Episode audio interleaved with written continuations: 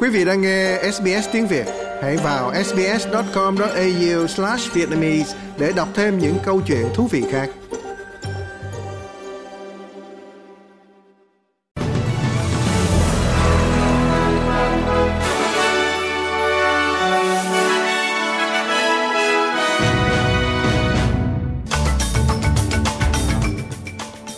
Bản tin thời sự hôm nay sẽ loan những tin chính như sau.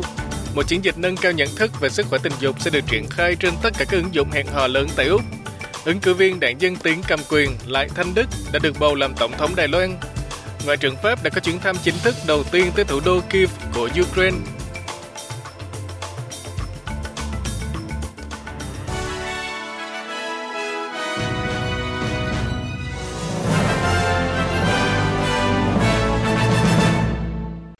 Sau đây là bản tin chi tiết. Một chiến dịch nâng cao nhận thức về sức khỏe tình dục sẽ được triển khai trên tất cả các ứng dụng hẹn hò lớn nhằm kêu gọi những người trẻ tuổi ở Úc đi xét nghiệm trong bối cảnh các bệnh lây qua đường tình dục gia tăng. Chiến dịch Before Play đã chính thức được Tổng trưởng Y tế Mark Butler khởi động vào Chủ nhật, khuyến khích mọi người góp phần ngăn chặn sự lây lan của bệnh bằng cách xét nghiệm và quan hệ tình dục an toàn. Số ca mắc bệnh lây truyền qua đường tình dục đang gia tăng đáng kể trên toàn quốc, trong đó bệnh giang mai, lậu và chlamydia đều tăng mạnh. Ngoài các ứng dụng hẹn hò, chiến dịch đa ngôn ngữ kéo dài 9 tuần này cũng sẽ xuất hiện trên mạng xã hội, các trường đại học, quán bar và câu lạc bộ. Trong khi đó, bốn người đã được giải cứu sau một nỗ lực lớn ở vùng ngoại ô phía đông Sydney vào tối thứ Bảy hôm qua. Ba người phụ nữ và một người đàn ông, tất cả đều ở độ tuổi 30, bị cuốn vào một dòng nước xoáy ở bãi biển Bronte vào khoảng 8 giờ tối. Một nỗ lực quy mô lớn đã được thực hiện để đưa họ ra khỏi dòng nước và chuyển đến bệnh viện gần đó. Sức khỏe của những người này hiện đang trong tình trạng ổn định và không ai bị thương nặng sau vụ việc. Các nhân chứng cho biết lực lượng cứu hộ tại bãi biển địa phương đã cảnh báo người dân tránh xa vùng nước nguy hiểm này. Đến với tin quốc tế, những người ủng hộ đảng Dân Tiến của Đài Loan đang ăn mừng chiến thắng của ứng cử viên tổng thống Lại Thanh Đức, tên tiếng Anh là William Lai.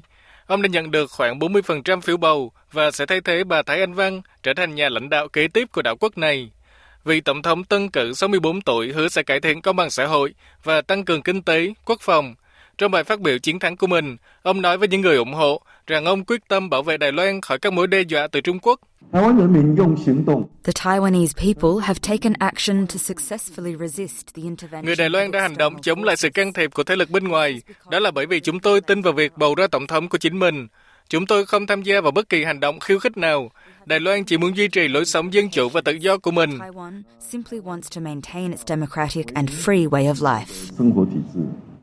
Thế nhưng chiến thắng năm nay của đảng Dân Tiến có phần lép vế hơn chiến thắng áp đảo 4 năm trước khi đảng này nhận được hơn 50% phiếu bầu. Tại Đài Bắc, một cử tri bày tỏ sự không chắc chắn về triển vọng của một chính phủ thiểu số, nhưng cho rằng điều đó thể hiện ý chí dân chủ của người dân Đài Loan. I am somewhat concerned about the fact that none of the three parties has achieved Tôi phần nào lo ngại về việc không đảng nào trong ba đảng giành được đa số trong quốc hội. Tuy nhiên, tôi nghĩ đây cũng là một lựa chọn khác của người dân Đài Loan, bởi vì đảng của chúng tôi đã chiếm đa số trong 8 năm qua và bây giờ trong 4 năm tới, người dân Đài Loan đã quyết định không cho đảng này chiếm đa số. Tôi tin tưởng chính phủ mới sẽ tiếp tục nỗ lực đàm phán và mang lại một khía cạnh khác cho nền dân chủ mới của chúng ta. I trust the new government will continue to work on negotiations and bring another aspect to our new democracy. Trong một diễn biến khác, một chuyên gia luật quốc tế khẳng định vụ kiện của Nam Phi chống lại Israel về tội diệt chủng tại Tòa án Công lý Liên Hiệp Quốc có khả năng thành công cao, dù trên thực tế các phiên điều trần vẫn đang ở giai đoạn sơ bộ. Nam Phi cáo buộc Israel đang phạm tội diệt chủng đối với người dân Palestine trong các hoạt động quân sự ở Gaza, bắt đầu sau cuộc đột kích ngày 7 tháng 10 của nhóm quân sự Hamas. Israel đã bác bỏ mạnh mẽ cáo buộc này và nói rằng kẻ thực hiện hành vi diệt chủng thực chất là Hamas. Chuyên gia luật quốc tế Toby Katman nói với SBS rằng Nam Phi sẽ cần phải chứng minh một cách chắc chắn rằng Israel đang phạm tội diệt chủng. This is genocide, not war crimes, not crimes against humanity, not other international crimes. And đây là tội diệt chủng, không phải tội ác chiến tranh, không phải tội ác chống lại loài người hay các tội ác quốc tế khác. Để được coi là tội diệt chủng, cần phải chứng minh rằng có mục đích cụ thể là tiêu diệt toàn bộ hoặc một phần một nhóm được bảo vệ theo công ước chống diệt chủng. Và vì vậy, mặc dù nó có thể là tội ác chiến tranh hoặc tội ác chống lại loài người, trừ khi bạn có yếu tố mục đích cụ thể đó, thì nó không nhất thiết phải thuộc phạm vi của công ước chống diệt chủng then it wouldn't necessarily fall under the Genocide Convention. Trong khi đó, Ngoại trưởng Pháp Stephen Sejourne đã có chuyến thăm chính thức đầu tiên tới thủ đô Kiev của Ukraine. Chuyến thăm diễn ra chỉ một thời gian ngắn sau vụ tấn công tên lửa quy mô lớn của Nga. Ông đã cam kết rằng Pháp sẽ tiếp tục hỗ trợ quân sự cho Ukraine và ông sẽ tiếp tục làm việc để giúp các công ty Pháp thành lập thêm cơ sở sản xuất quân sự ở nước này. Người đồng cấp Dimitro Kuleba đã cảm ơn ông Sejon vì đã ghé thăm, bất kể tình hình khó khăn.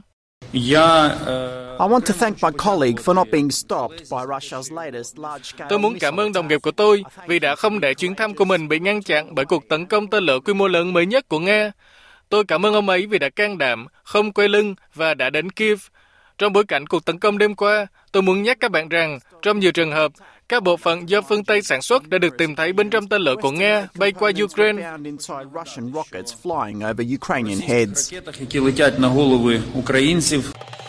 Quý vị muốn nghe những câu chuyện tương tự có trên Apple Podcast, Google Podcast, Spotify hoặc tải về để nghe bất cứ lúc nào.